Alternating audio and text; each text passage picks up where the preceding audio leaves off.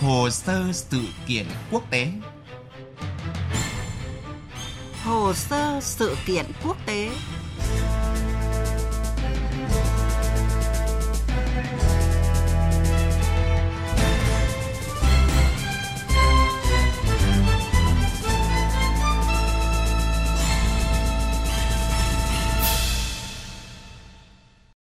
Thưa quý vị và các bạn, sau 2 năm buộc phải hủy bỏ do dịch COVID-19 diễn biến phức tạp, đối thoại Shangri-La lần thứ 19 được tổ chức trực tiếp trở lại trong 3 ngày, mùng 10 đến 12 tháng 6 tại Singapore. Đối thoại năm nay được tổ chức với quy mô lớn nhất trong nhiều năm trở lại đây, với bộ trưởng nhiều nước như Mỹ, Trung Quốc, Nhật Bản, Hàn Quốc đã xác nhận tham dự. Giống như nhiều kỳ đối thoại Shangri-La gần đây, dư luận vẫn đặc biệt quan tâm tới bầu không khí căng thẳng giữa Mỹ và Trung Quốc trên cả diễn đàn chung lẫn trong các cuộc gặp song phương bên lề của Bộ trưởng Quốc phòng hai nước. Ban tổ chức đối thoại Shangri-La lần thứ 19 cho biết khoảng 500 đại biểu là quan chức chính phủ, quan chức quốc phòng an ninh, ngoại giao, nhà nghiên cứu, học giả, doanh nhân của gần 50 quốc gia và vùng lãnh thổ trên thế giới sẽ tham dự đối thoại năm nay. Đáng chú ý, Bộ trưởng Quốc phòng Trung Quốc Ngụy Phượng Hòa đã xác nhận tham dự đối thoại. Đây là lần thứ hai liên tiếp Bộ trưởng Quốc phòng Trung Quốc tham dự đối thoại sau 8 năm vắng mặt trước đó. Về chương trình nghị sự, đối thoại Shangri-La lần thứ 19 sẽ được tổ chức với số lượng phiên họp toàn thể nhiều nhất từ trước đến nay 7 phiên, với các chủ đề, các bước triển khai tiếp theo trong chiến lược Ấn Độ Dương-Thái Bình Dương của Mỹ, quản lý cạnh tranh địa chính trị trong một khu vực đa cực, phát triển các dạng thức mới của hợp tác an ninh, hiện đại hóa quốc phòng và năng lực quân sự mới, tầm nhìn của Trung Quốc đối với trật tự khu vực, các thách thức chung đối với an ninh quốc phòng ở châu Á, Thái Bình Dương và châu Âu và các ý tưởng mới nhằm đảm bảo ổn định khu vực. Bên cạnh đó, trong khuôn khổ đối thoại sẽ diễn ra hai hội nghị bàn tròn cấp bộ trưởng và ba phiên thảo luận song song đặc biệt về an ninh khí hậu và quốc phòng xanh.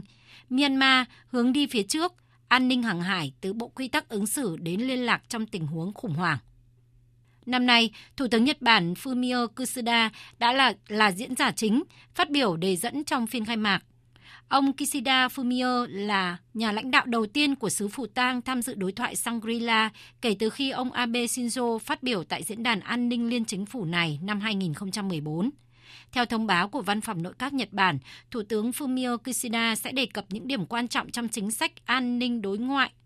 của Nhật Bản, nhấn mạnh tới yêu cầu duy trì khu vực Ấn Độ Dương-Thái Bình Dương tự do và rộng mở, ngăn chặn xảy ra các cuộc khủng hoảng trong khu vực tương tự như cuộc khủng hoảng Ukraine, kêu gọi sự hợp tác chặt chẽ hơn giữa giới chức quốc phòng phương Tây và châu Á.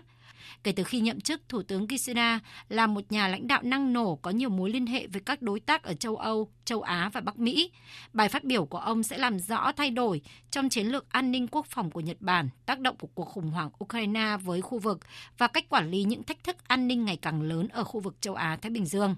Theo ban tổ chức Shangri-La, việc hàng trăm quan chức quốc phòng an ninh các nước xác nhận tham dự đối thoại cho thấy cam kết mạnh mẽ của chính phủ các nước trong việc phối hợp giải quyết các thách thức an ninh chung đang nổi lên trong bối cảnh thế giới đang dần chuyển sang giai đoạn sống chung với COVID-19.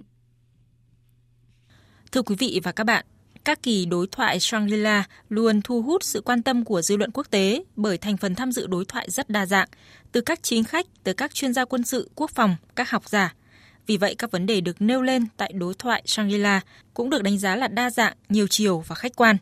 Bên cạnh những vấn đề được thảo luận tại diễn đàn, các cuộc gặp bên lề cũng rất đáng chú ý khi đề cập thẳng thắn các vấn đề an ninh mà thế giới và khu vực đang phải đối mặt. Phần tiếp theo của chương trình sẽ là một số điểm nhấn dự kiến của đối thoại Shangri-La năm nay, trong đó nhiều cuộc gặp diễn ra lần đầu tiên.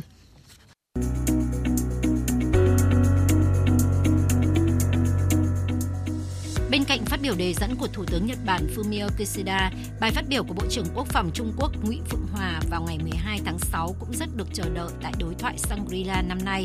Diễn ra trong bối cảnh cuộc khủng hoảng tại Ukraine vẫn chưa có dấu hiệu kết thúc, cuộc cạnh tranh chiến lược giữa Mỹ và Trung Quốc ngày càng gay gắt. Bài phát biểu của ông Ngụy Phượng Hòa sẽ cho thấy quan điểm của Trung Quốc trước các thách thức an ninh với tư cách một thế lực đang trỗi dậy ở khu vực.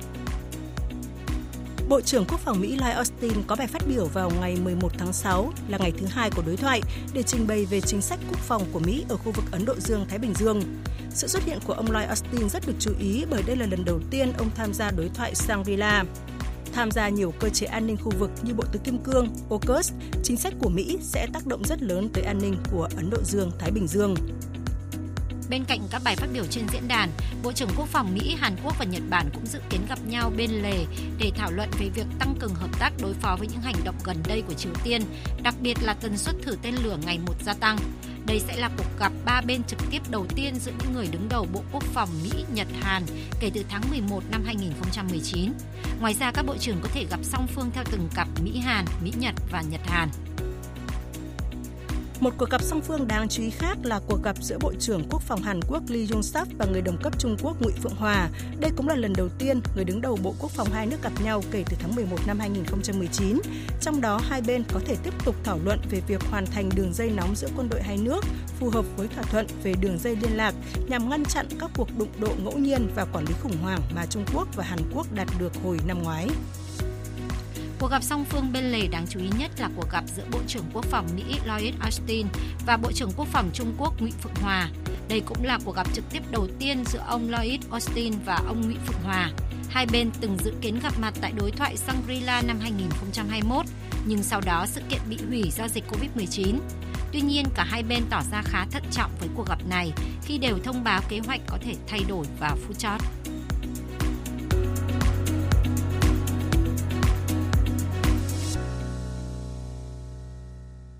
Thưa quý vị và các bạn, như chúng ta vừa theo dõi thì dư luận quốc tế đặc biệt chú ý tới cuộc gặp song phương giữa Bộ trưởng Quốc phòng Mỹ Lloyd Austin và Bộ trưởng Quốc phòng Trung Quốc Ngụy Phượng Hòa. Trong bối cảnh cạnh tranh chiến lược giữa Mỹ và Trung Quốc đang diễn ra ngày càng gay gắt, giới phân tích cho rằng hai bên có thể sử dụng cuộc gặp này để đảm bảo việc duy trì các kênh đối thoại mở, từ đó kiểm soát bất đồng giữa hai bên. Mục tiêu này cũng phù hợp với tinh thần chung của đối thoại Shangri-La, đó là tăng cường khả năng hợp tác, giảm thiểu tác động tiêu cực trước các thách thức an ninh của khu vực. Tại kỳ đối thoại gần đây nhất năm 2019, sự đối đầu Mỹ-Trung đã trở thành tâm điểm với những phát ngôn đầy cứng rắn của cả hai bên. Ở thời điểm đó, giới phân tích đã nhận định mối quan hệ giữa hai cường quốc sẽ rất khó hàn gắn trong thời gian ngắn. Vì vậy, điều quan trọng là hai bên phải điều chỉnh để phù hợp với lợi ích của nhau, đảm bảo cạnh tranh không ngày càng tăng và không dẫn đến xung đột, không đẩy thế giới vào tình trạng chia rẽ sâu sắc hơn. Qua hai kỳ đối thoại Shangri-La bị hủy bỏ, những nhận định từ năm 2019 vẫn hoàn toàn đúng trong bối cảnh hiện nay – Bên cạnh các bất đồng về thương mại, công nghệ, những lo ngại về an ninh ở Ấn Độ Dương-Thái Bình Dương hiện đang là trở ngại lớn nhất trong quan hệ Mỹ-Trung. Trong khi Mỹ cáo buộc Trung Quốc gây sức ép với các nước trong khu vực, thì Trung Quốc cáo buộc Mỹ can thiệp vào công việc nội bộ liên quan đến vấn đề Đài Loan Trung Quốc, gây bất ổn cho khu vực với việc thành lập các liên minh như Bộ Tứ Kim Cương AUKUS. Trước thềm cuộc gặp của hai bộ trưởng quốc phòng, phía Mỹ đã bắn đi thông điệp muốn tập trung vào quản lý cạnh tranh trong các vấn đề khu vực và toàn cầu, dựa trên cơ sở duy trì các kênh đối thoại. Trước khi lên đường tới Singapore, Bộ trưởng Quốc phòng Mỹ đã chia sẻ rằng cả Mỹ và Trung Quốc đều nhận thức tầm quan trọng của đối thoại và duy trì các kênh liên lạc mở với mục tiêu chung là thúc đẩy an ninh và ổn định trong khu vực. Dù vậy, giới phân tích cho rằng không nên quá kỳ vọng vào cuộc gặp của ông Lloyd Austin và ông Ngụy Phượng Hòa với mục tiêu duy trì các kênh liên lạc là quá khiêm tốn cho việc giải quyết những vấn đề tồn tại giữa hai nước. Những tồn tại xuất phát do quá trình xung đột, cạnh tranh giữa hai nước trên hầu hết các lĩnh vực các vấn đề địa chính trị gây tranh cãi như tranh chấp Biển Đông, eo biển Đài Loan Trung Quốc, hiệp ước an ninh giữa Trung Quốc với quần đảo Solomon sẽ khó có thể tìm được cách tiếp cận chung thông qua buổi đối thoại giữa hai bộ trưởng quốc phòng, bởi đây không phải là vấn đề quân sự mà là vấn đề ngoại giao. Đặc biệt, không gian cho hợp tác giữa Mỹ và Trung Quốc ngày càng bị thu hẹp do sự phân cực giữa trục quan hệ phương Tây với Nga, Trung Quốc ngày càng sâu sắc sau sự kiện Ukraine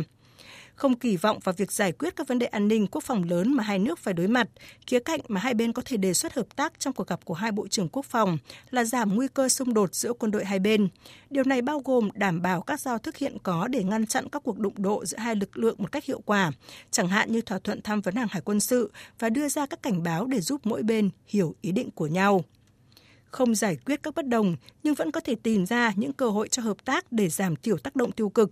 Mục tiêu của cuộc gặp giữa hai Bộ trưởng Quốc phòng Mỹ-Trung cũng phù hợp với tinh thần chung của đối thoại Shangri-La. Những ý kiến được thảo luận tại diễn đàn cũng như bên lề luôn hướng tới hợp tác, đối thoại và tuân thủ luật pháp quốc tế. Và đó là những giá trị cốt lõi để các nước cùng giải quyết bất đồng, duy trì hòa bình, an ninh, hướng tới một môi trường phát triển thịnh vượng cho khu vực và toàn cầu. Nội dung vừa rồi cũng đã kết thúc chương trình hồ sơ sự kiện quốc tế hôm nay. Cảm ơn quý vị và các bạn đã chú ý lắng nghe. Xin kính chào và hẹn gặp lại quý vị trong các chương trình sau.